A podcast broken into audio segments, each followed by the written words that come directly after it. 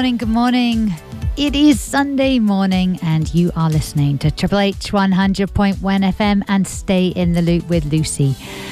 Now, if you haven't joined us before, then welcome.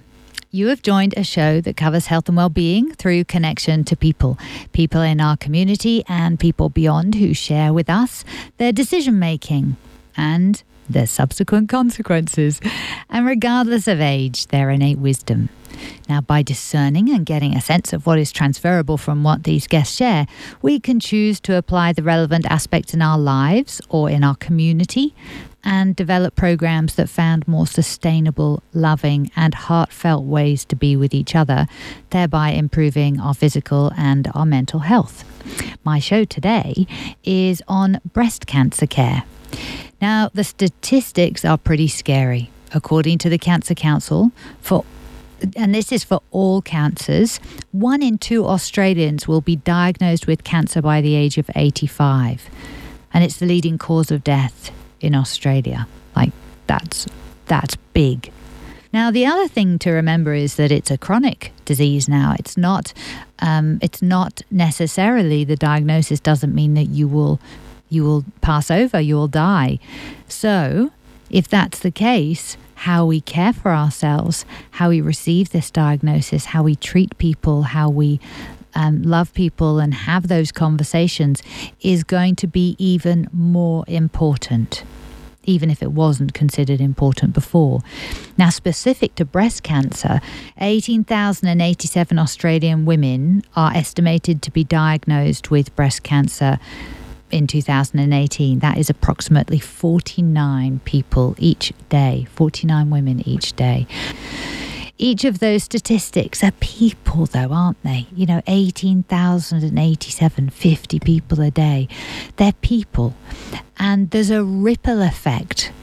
I remember when I had uh, my breast cancer scare, I just considered me, but I considered everyone that was going to be affected by anything I said to them, even if it was, I'm going for tests.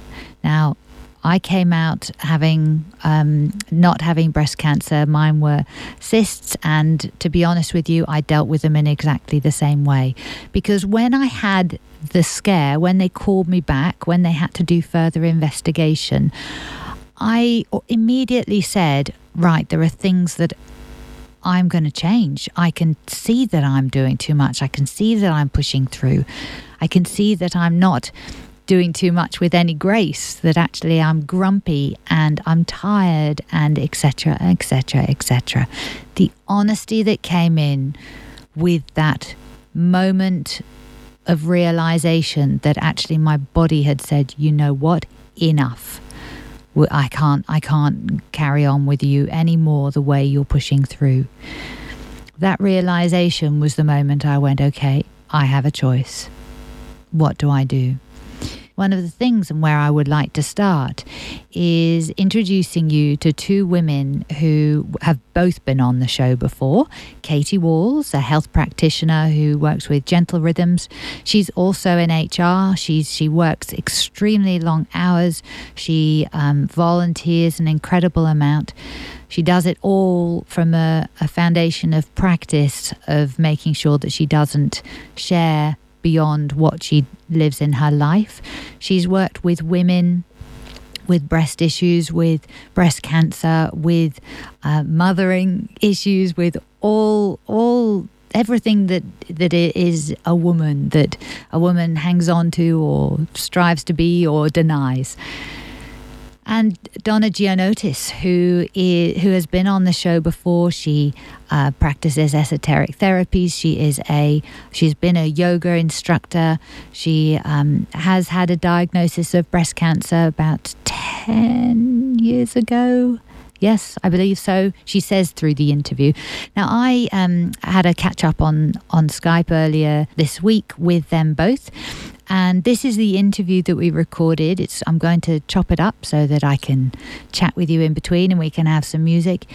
But one of the things that I wanted to ask Donna was what happens, you know, when you have a diagnosis? It just seems to me that everybody speaks to you in a different way.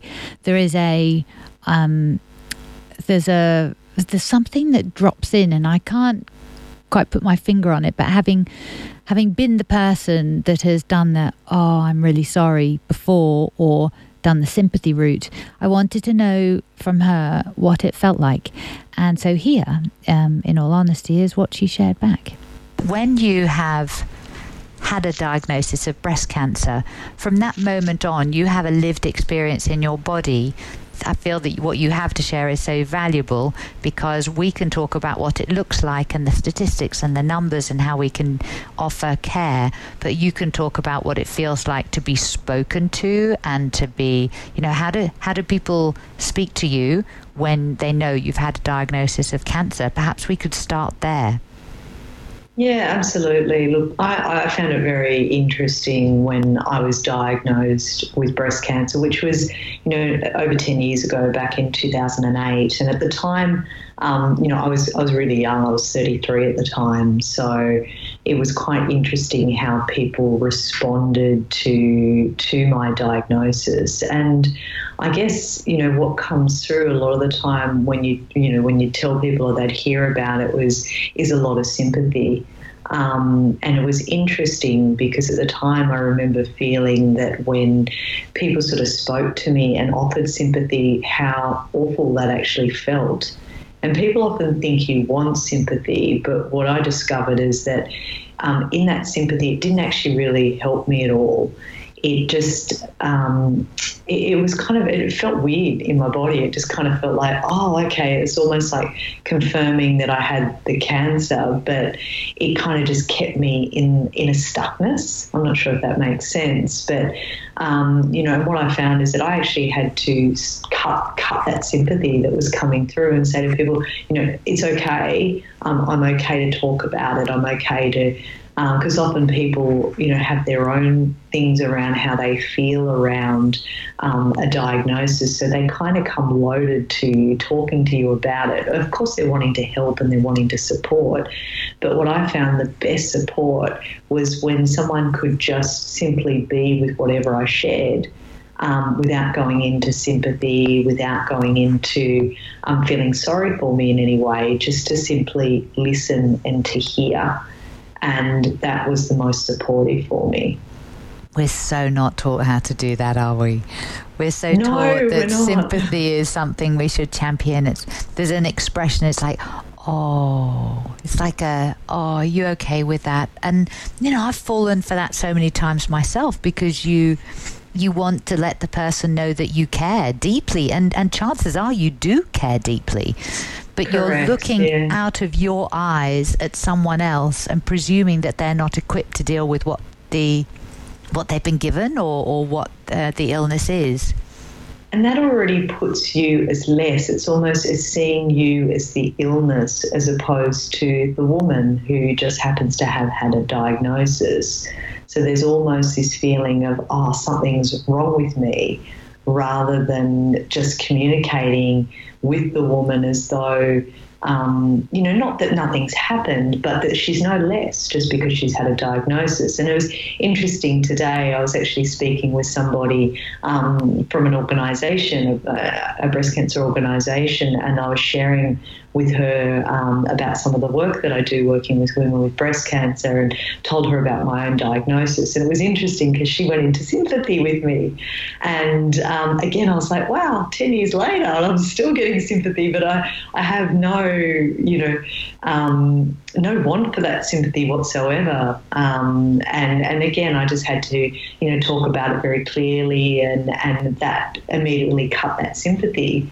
Um, but it is interesting, even you know, ten years down the track, that that sympathy still comes through, which doesn't actually help anyone or benefit anyone. Mm. Katie, you you work with women all the time, and you have these conversations with women who've had breast cancer a lot of the time. How do you have those conversations?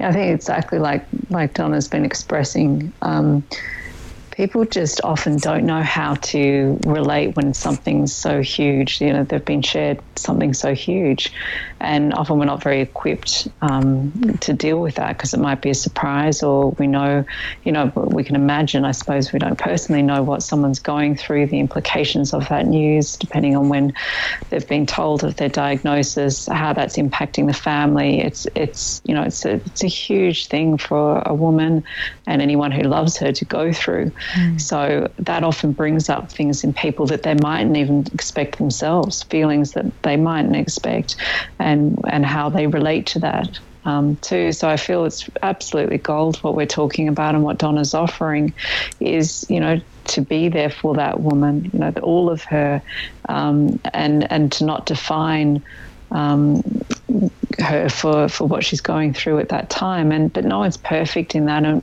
you know, we are humans, so just being real with whatever comes up. You know, considering the statistics, one in eight, we know women that are going through this or have gone through this diagnosis themselves. So, you know, unfortunately, being such a common statistic, um, it does touch us in, in many different ways. I'm wondering, in terms of feeling that when you have a conversation with someone, Donna, and you get that sympathetic response, does it make it then hard to ask for help or to be open for help because the help might also come loaded with that sympathy? Mm, it's a really good point, Lucy.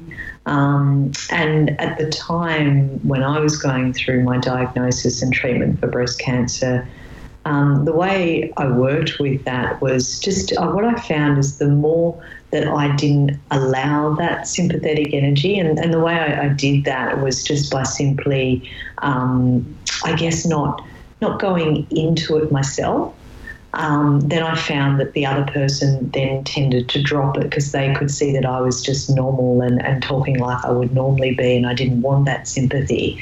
So, um, you know, I guess I took the responsibility from my side. And as I worked with it from my side, then, um, you know, it kind of just immediately alleviated that, that that was there for the other person. Yeah, amazing. So it actually came from you taking the lead to go, I'm fine, I'm still the same person as you saw Correct. the last time. And I think that's really important for women going through breast cancer, empowering them. Um, and, you know, often, because I work quite a lot with women going through breast cancer, and, and often share with them that it's it's okay um, to be vulnerable. It's okay to let yourself be upset in front of your family and things like that. But that's not necessarily seeking sympathy. You're just being, as Katie was sharing, you're just being real with how you are. And the more real you are, then the more real your friends, family, colleagues, those who support you can be with you. Otherwise, what often tends to happen is, you know, the, the sympathy comes from the, the colleagues or the carers or the family, and then you go into the poor me sort of thing, and then this whole thing plays out, and no one's actually really being real. Yeah. So, you know, for me, I found me just being real and and allowing myself that to be in that vulnerability um, then allowed those around me to be real as well. And often, and you know, what I can share with women is, you know, you may need to be the first person who, even though you're the one with the diagnosis, you may need to be that person who brings that to your family. But once they get that, they'll come on board and it'll make you all. Um, grow deeper in connection as well because you're actually operating from your realness as opposed to you know people from protection and feeling like they have to be strong or they have to be uh, a certain way. Um, and it can be a really beautiful healing process for, for the entire family or, or, or, or network. I'm also hearing that that's that opportunity to be real and honest. It's um, it it allows the space for someone to be angry, to be upset, to um, even even if it's one of your the people in your life, to give them the space to say that they are scared that you're going to go because you know cancer once was was you were most likely to die from it. Now it's a chronic illness. It actually is something you live with as opposed to die from uh, in a lot of cases, not all cases, obviously. But a lot of the cancers have now become chronic conditions as opposed to acute and life threatening or life ending. Uh, that to me, um, that still the word sends reverberations right the way through um, families and and the ability to express that fear and concern is great for everybody because if nobody is mentioning the unmentionable, it's all spoken about, and then it, the whole conversation's loaded as well, isn't it? Very true, Lucy, and awesome point. Um, I, I, haven't experienced, I have not experienced breast, breast cancer myself, but I had um, a melanoma on my face, and when I was letting the family know that I had to have surgery, etc., um, two of the kids went straight to "Mum's going to die." Mm. And I had I hadn't gone there, and I didn't actually think they would go there, but they did, and they just um, you know they just started sobbing and sobbing, and I didn't realize they had gone there until the next day um, when one of them mentioned something to me. So you know, and it's, it's really important to you know station and and to um, see where people do go with it as well been talking this morning with Katie Walls and Donna Gianotis, who are hosting a breast cancer care retreat on the 9th of September. One of the things that I really picked up from that first part of the interview was what someone who is supporting or listening or hears about the diagnosis, what fears they bring to what they hear. And I I feel that that's something that's that's worth teasing out for a little bit because if you think about it, um, the person who's sharing is sharing because they need some support or they love you, want you to know. And how quickly do we, as listeners, bring in our own loss as opposed to be there for the person who's sharing? Now, there's no point in beating ourselves up for doing it because I reckon that it's part and parcel of what we do and it takes practice not to do it. And the only way we can practice something is to actually be aware that we are doing it because otherwise it's just something that happens faster uh, than we can actually do anything about. But by becoming aware of it, we offer our bodies an opportunity to configure in a different way and the next time we're sitting down with someone and they share something with us, we're there and listening to them with our whole body and it and it will be all about them until such time as you are able to find a moment where you can actually go wow what did i just hear? What did i just listen to? How am i feeling about that? So top tips on how to start with that because there's no point in putting something out there and uh, then not giving you a, a, a guide of how to get going with it is to consider um, how often you have normal day to day chit chat conversations. There might be nothing like big shared, but how quickly you go into making it about you when someone is sharing something about them. I uh, I hear it with teenagers a lot, and perhaps what you could actually start by observing other people's conversations, and that way you'll be more aware of, of your pattern of behavior. That's certainly the way I went. I just actually started listening. Duh. Um, and and I listened to teenagers and I listened to my kids and I listened to their friends and I listened to the to the kids at work and what I found was that they'd someone would say something and someone else in the group would go, oh, I know that, or I did this, or I did that. No, I did that. And they're not competing with each other, but they are having statement conversations where they each compete for who experienced it the worst or who had the the biggest um, experience as opposed to another. And it might be that it's about putting someone down. It might be about an event on the weekend. It might be about something stupid that they did in their in their eyes, something silly. But all of them are trying to outdo each other. So um, have a look, see if that's something that you're aware of, that you do, that you've done, that you notice in other people. And once you start noticing it, then consider the next time you're in a conversation with someone, tease out what they're sharing with you just a little bit further. in mental health, for example, which we talk about a lot on this show, when we have something like Are You OK Day, there's no point in saying, Are you OK to someone if you're not prepared to actually listen with your whole body to the answer. The answer may be, Yeah, I'm great. The way they move might not match, Yeah, I'm great. You then have to discern do I take that further or or is that as far as they're willing to go with me and then you leave it. From what I've noticed, people are very keen to share with you when something is wrong and they leave little um, clues everywhere. We're just not very good at picking them up because we're not listening with our whole body or we're not really listening. We are thinking in our head either about what's coming next or what we want to say next. I've been talking with Katie Walls and Donna Gianotis, who are hosting a breast cancer care retreat on the 9th of September. Now, there are many conversations that we might have with people, um, yet don't have. Uh, we kind of hold off having them. Uh, and the stress of the illness can sometimes bring it to the fore and be a great opportunity to have those conversations for a deeper connection and for a deeper healing with the people around us. It's not about stopping a conversation, it's about having real conversation. So, um, uh, those real, and not everybody will be able to handle those real conversations at that time. And it's about finding the right person to have those conversations with, I guess.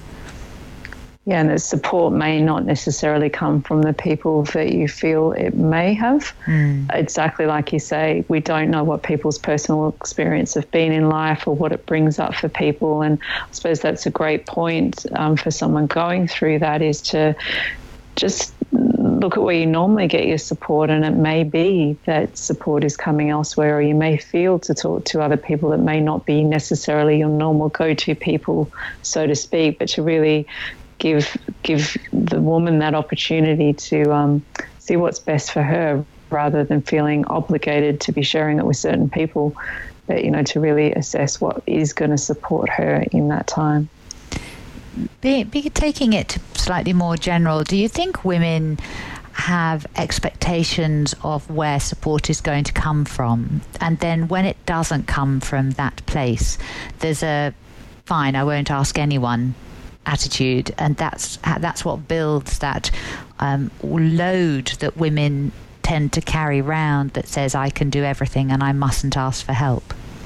Yeah, I think it's a, a, a great point. We can also feel safe going to certain people, but what if there's a lot going on in that person's life, like your normal go to person? What if they're actually not capable at that point in time of being available, generally speaking? So yeah, it's a bit of a setup, isn't it? That if if we find it difficult, one to be vulnerable in asking for support, and then you might have the person that you feel safest to go to, and you go there, but they're actually not available or they're not able to understand um, what is being asked, and then you know there can be that relux- reluctance then to um, ask ask again. I, I see that so often. I love what you're bringing up. And it's a really good point that you're both um, sharing on because it's it's you know support does come in so many different ways, and it's you know I was amazed at just the support that came from all different angles, different people, people I hadn't heard heard from for, for a really long time um, it's, it's really quite interesting, um, you know, when you're going through something like this, any illness or disease or any catastrophe, really, when we open ourselves up, um, the support is there and that's that's a really beautiful thing to to experience. But it is very easy, as Katie was saying, to kind of go, oh, okay, go into that protection and go, okay, no one's going to, you know, this person hasn't been able to support me, therefore uh, I won't ask. Mm. And I often share with women it, it, it is a time. If you've always been one of those women who've gone on and done everything yourself, now's the time to ask for support. Now's the time to ask for help because that helps you in your own opening up and learning and growing as well. And you know, it's it's a big change for women, um, particularly if they've been the one who's looked after everybody. They've looked after everyone else. I say now's the time for you to look after you and to put yourself first. And that's a big shift for a lot of women uh, and something quite big for them to, to grasp. Absolutely. You know, once a year in this area, um, around the Hornsby Ku-ring-gai area, we run an International Women's Day event, and a couple of years ago we asked how where people put the, themselves on their list of priorities.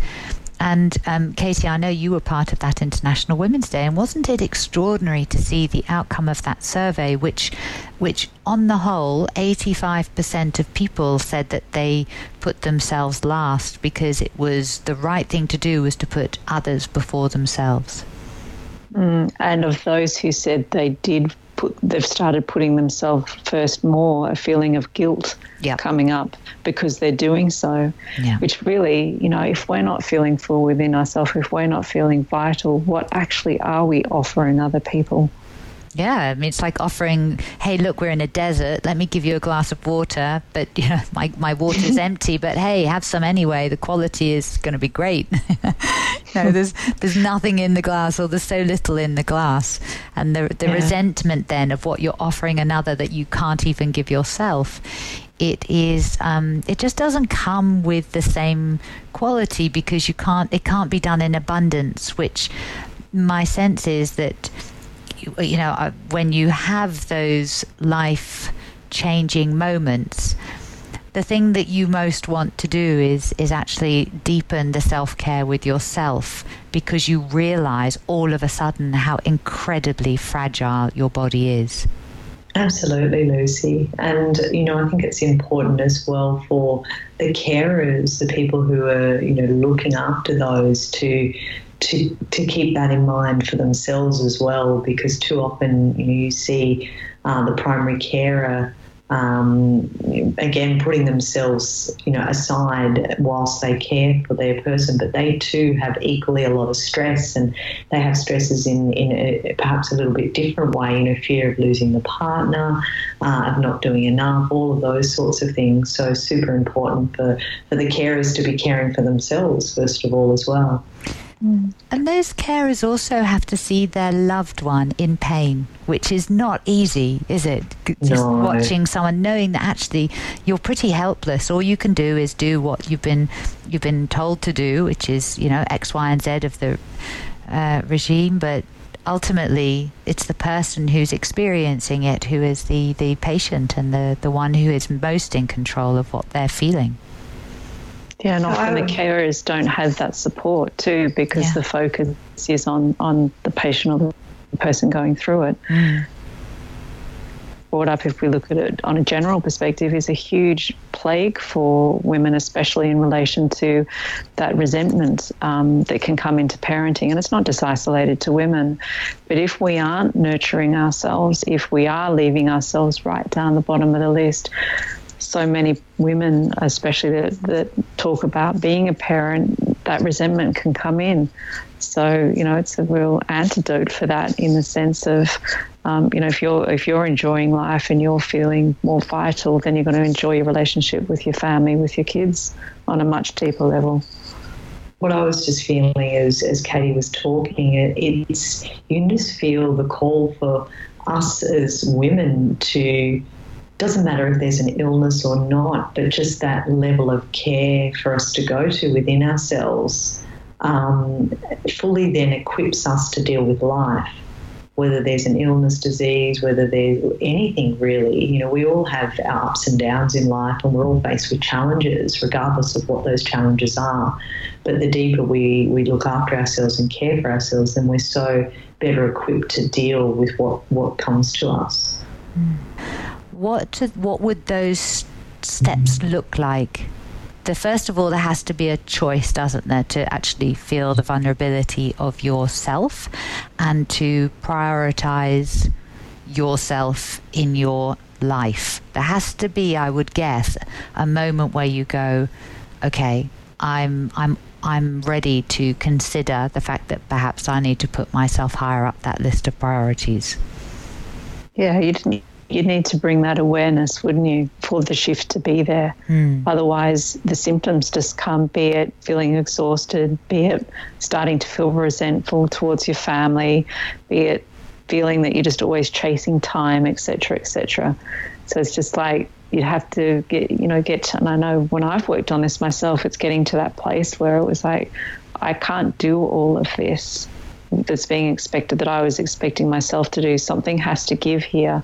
And it was. It was very much looking at where am I prioritizing myself in relation to everything that's being expected takes a huge amount of honesty, doesn't it, really? Because yeah. we can tell ourselves anything we want to believe. Like, no, I'm being, I'm fine, I'm generous. And then your body starts to break down that says, hey, well, I hear what you're saying to yourself, but I'm not quite on board.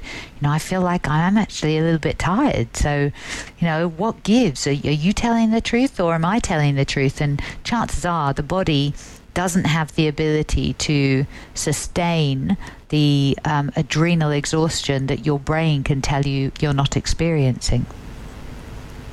Yeah, I think it's a very real, very honest conversation with yourself because society does, you know, paint a picture of, um, especially with a woman, of, you know, that, yeah, she can work, she can raise the kids, she can um, have the house looking a certain way, she can make sure all the kids are entertained and have after school activities, etc., etc. But where in that picture does it talk about self nurturing, self care?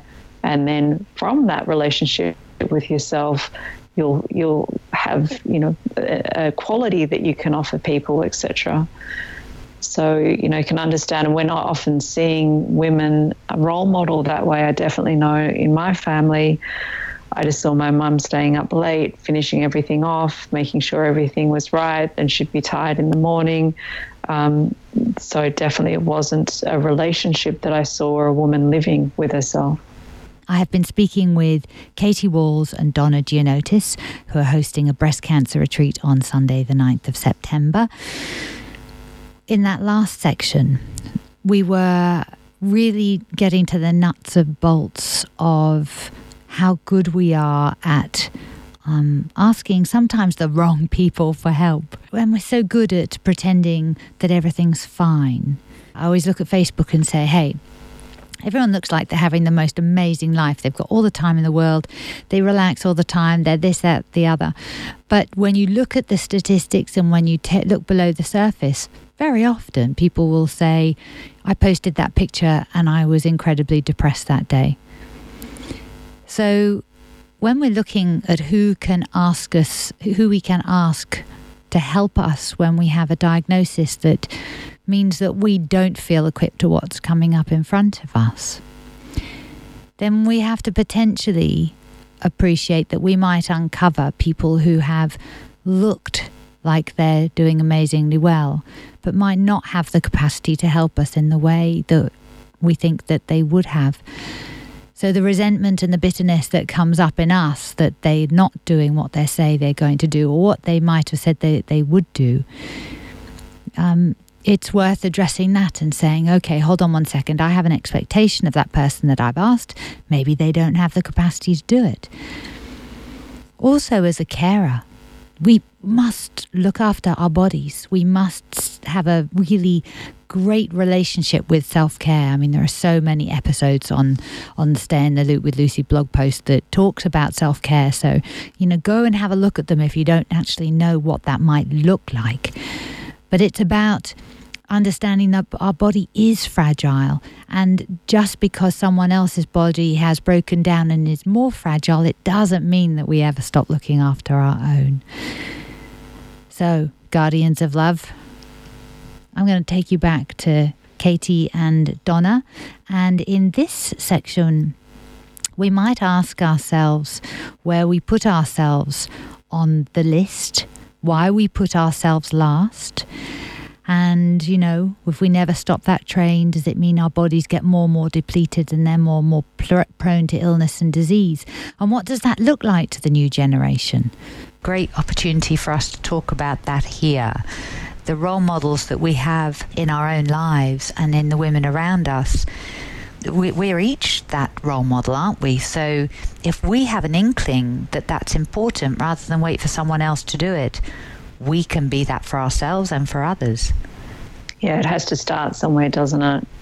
and another conversation is making it very practical. Um, a lady was sharing me with me the other week that she had a real aha kind of moment stop when her daughter looked at me and she said, "I don't, I don't know if I want kids." And the mum said, "Why is that?" And she said, "Well, I look at you and I look at your life, and I, I don't think I want that." Mm. And it was a real stop moment to go, "Whoa, okay." That's so not what she would want to be reflecting. Um, and it was quite devastating in one level, but such an amazing opportunity on another level. Yeah. Yeah, well, I um, that's that's what I took in um, when my kids were growing up.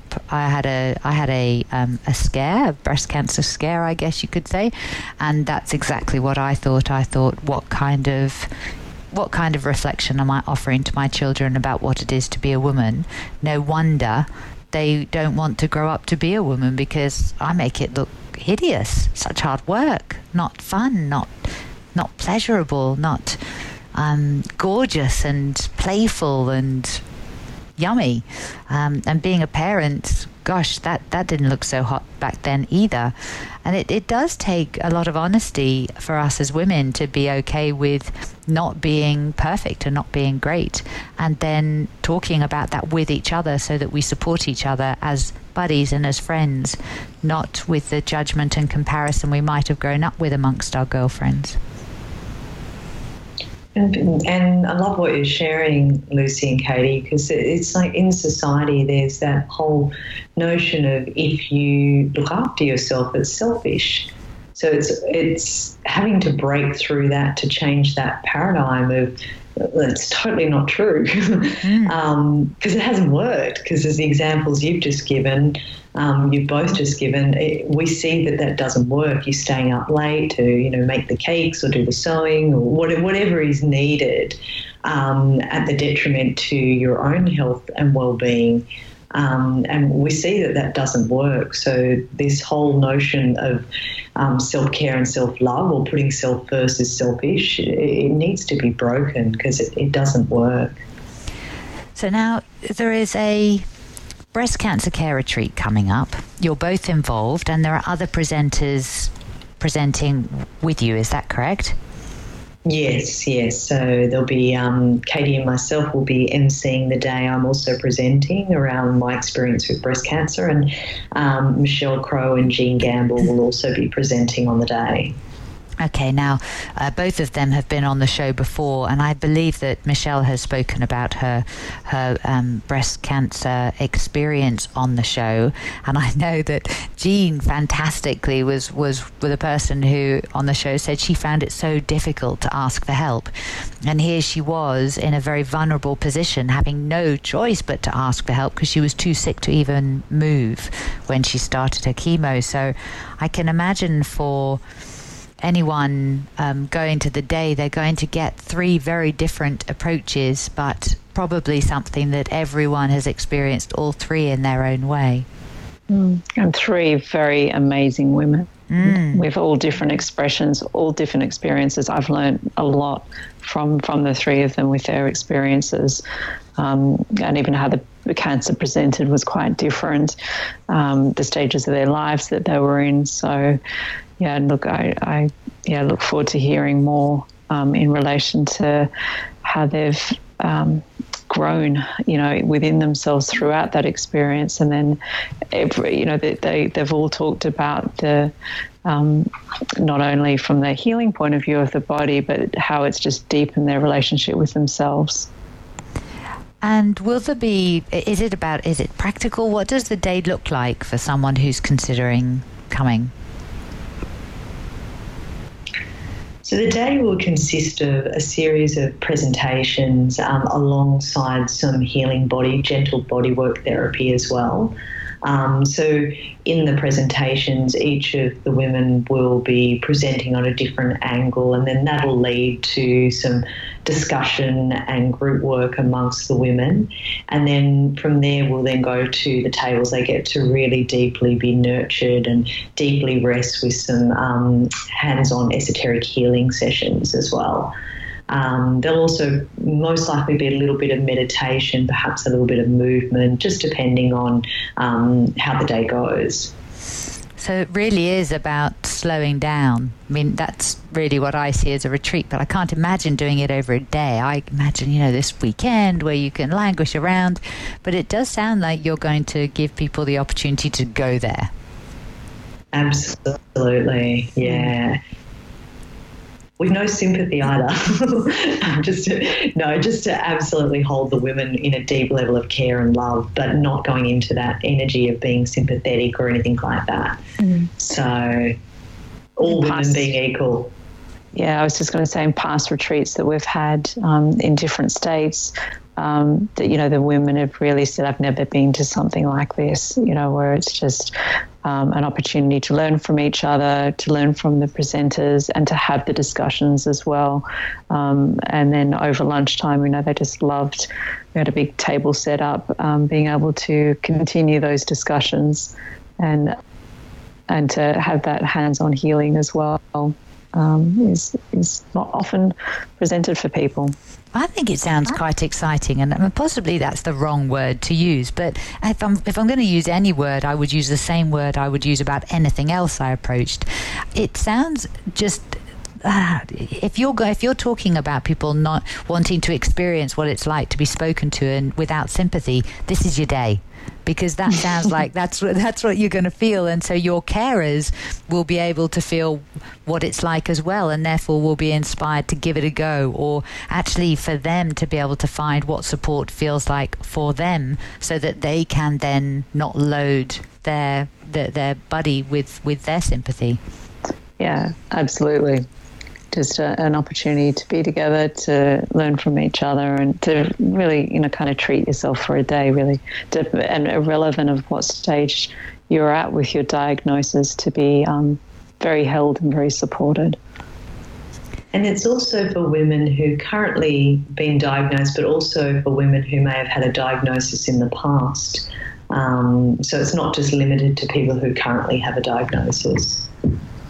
Yes, that's helpful, isn't it? Because I, I think if you if you're through the treatment, you it never it doesn't seem to leave the people that I know who've had breast cancer.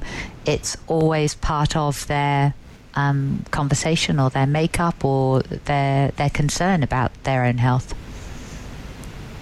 Yeah, correct. And I think it's you know something that we can continue to learn from. Um, and you know, for me, a big it, and I can honestly say that going through breast cancer completely changed my life. And I can look back and go, I'm actually really glad it happened because I learned so much from it. And I've changed so much from how I was living before the breast cancer to how I live now. And it's just given me such a deeper level of, of quality of life. So, um, wow. you know, we can always always learn. Yeah.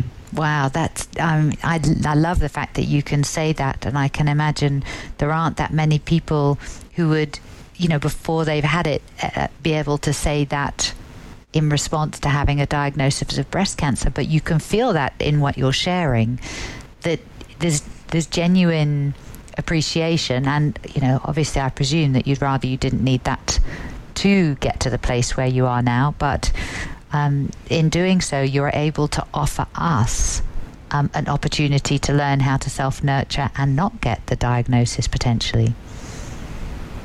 Yes, exactly. yeah. So, what are the things that you feel you have changed in your life now that you perhaps could have done regardless of breast cancer or no breast cancer? I guess everything we've been speaking about in terms of the, the self nurturing of, you know, I was one of these people who I always put everybody else first and put myself at the end of the line. And even though I was young, you know, I still I wasn't a parent or anything like that, but I was still always putting everybody first and didn't listen to my body, didn't listen to all the signals that were showing me along the way. If I even look back to, you know, the years leading up to the breast cancer, there was lots of signals there in my body to actually stop, to slow down, um, to not live in such a way where I had a high level of anxiousness. Um, you know, my body was offering me rashes for me to sort of go, okay, have a look, what's going on here? And, and I, I guess I didn't listen to any of those things. Um, and, and all the push and the drive that I very much was living in. But I didn't understand that there was another way at the time. I didn't understand that there was any other way because that's all I'd ever sort of, I guess, when we spoke about role models earlier, that was all that was ever role modeled to me. Um, and you know, people often say it's the cancer that really changed. For me, it was going through chemotherapy that really changed things for me because it I was I was so ill that I had to actually stop, and um, I had to ask for help. I had to let others support me. And in that, I discovered a whole different relationship with myself that I hadn't had before. And I learned to move in a way where I was much more connected because I had to, because otherwise I wouldn't be able to do anything. The pushing no longer worked. Mm. And then by not having much energy, and I'd go into the push, I'd realize that I wouldn't have any energy. So I soon realized that actually it's much easier to to move to be in a way where I was connected with my body and um, and and doing things I guess in a way that was much more sort of nurturing, more gentle, more caring, and that just felt so much better. Even though I was going through chemotherapy, and it was interesting because at the end of the chemotherapy, I could feel myself starting to go into the drive. I'm like, oh, I'm starting to feel better. I can go back into my old patterns. But I actually stopped myself and went, hey, this didn't get you anywhere. So why would I go back into those patterns? So, you know, I had chemotherapy for about, I think it was about five months. And it was almost like, you know, I never wish that upon anyone, but it, it gave me the time to learn how to be different with myself and to build a different relationship with myself. And often I hear women say, oh, I just want to get back to life how it was before cancer after they finish their, their treatment. But I, I, decided I was like, no, I don't. I don't want to go back to how life was before because that didn't work for me. So um, I made those changes, and um, and I continue to deepen in that all of the time. I, I, never forget that. There's never a day that goes by where I'm de- deepening and, and I guess deepening in my quality of, of connection with myself. God, I love hearing you talk. yeah, it's, it's, just and and you can relate to so many different situations or diagnoses. Um, you know, obviously, we're talking about breast cancer, but not just that. In saying, well, and I love, yeah, what you're sharing with Donna. It's like, okay, what could have contributed, or how, you know, how have I been living in a way that, you know, I've had had this um, come up, or what else could be, um, you know, could support me? What else could be contributing, etc. And and not just feeling, I suppose, a victim of that, but going, okay, yeah, what else? And I know that the same with with me whenever I've had I've had a few um, health related things when I was younger, and it really was a stop moment to go, okay, what what, what, what's it teaching me as well? What what's happening not just on a physical level with my body, but what am I learning from this and my relationships and how I am, how I'm with myself and others. And um, yeah, you very much feel that, Donna, from your experience and whenever you talk about your experiences. And you can really see the value of getting psychological support as well. That it's it's understanding the patterns of behaviour and the itching to get back to normal when normal is what got you there in the first place. On some level, normal is what got you there. So to want it back seems so illogical, and yet the fear of the unknown or not knowing how to move or bring a d- deeper level of quality to your life is so Freaky Friday that could we just go back to something I know I can cope with, even if that is dysfunctional? Mm, great point. Mm, absolutely. I take my hat off to your your dedication to not do that. Mm, I think that's an element of what we will bring through in the retreat is that we're not offering the woman to go back to what was her normal, understanding that her normal isn't going to help moving forward. So I guess for the women to experience could there be, you know, further things that they can do to support themselves moving forward so that they learn from their experience and go, okay, so now there's a whole nother level that I can go to in my relationship with myself. Um, so yeah, that's an element I guess that's offered in in the retreat, a, a further point of ref, of reflection for the women it's funny because I could feel myself saying, so, okay, what is the checklist that they're going to get on the day? Or but it actually is a way of living and a way of moving. That's what you're going to be offering them uh, is from what they can see in the way all of you have worked um, on yourselves and the changes that you've brought into your life. They'll be able to see in real life what that looks like and then they can make a decision do they does that look inspiring or actually are they doing just fine? And they could just have a day off and um, you know a day of being um, pampered and then go back to how they were. Yeah great point. It's just like you can take it as far as as you want to go. Mm. with um, wherever you're at whatever relates to you. Um, you know, it might be you leave with one main aspect that you've connected to, or really like the hands on healing aspect, or like the group discussion, or, or the presentation stations, etc. So, um, yeah, that, that space is there to take of it and make of it what you, what you feel to. Mm. Amazing. Right. So, what are the details if people do want to to go along? And, and is this the only opportunity? Are there other opportunities that happen from Esoteric Women's Health throughout the year? Yeah, absolutely. So this retreat, as Katie mentioned earlier, has um, been held in other locations as well. Um, this is the first one that we'll be doing in Sydney, but our plan is to do one um, each year. So, um, so the, the, the, details for the event is Sunday, the 9th of September. Uh, it goes. It's a retreat day, so we, we do have most of the day from 9:30 through to 4 o'clock um, and it's been held at 8 Viewbrook Close in Seven Hills. Um, there's parking available for the women. Um, the investment for the day is $70 um, or $50. We do offer a concession, understanding that sometimes um, there is financial difficulties, often with women going through treatment, so there is the concession available for those. And then the women can bring along a carer or their primary carer at no charge.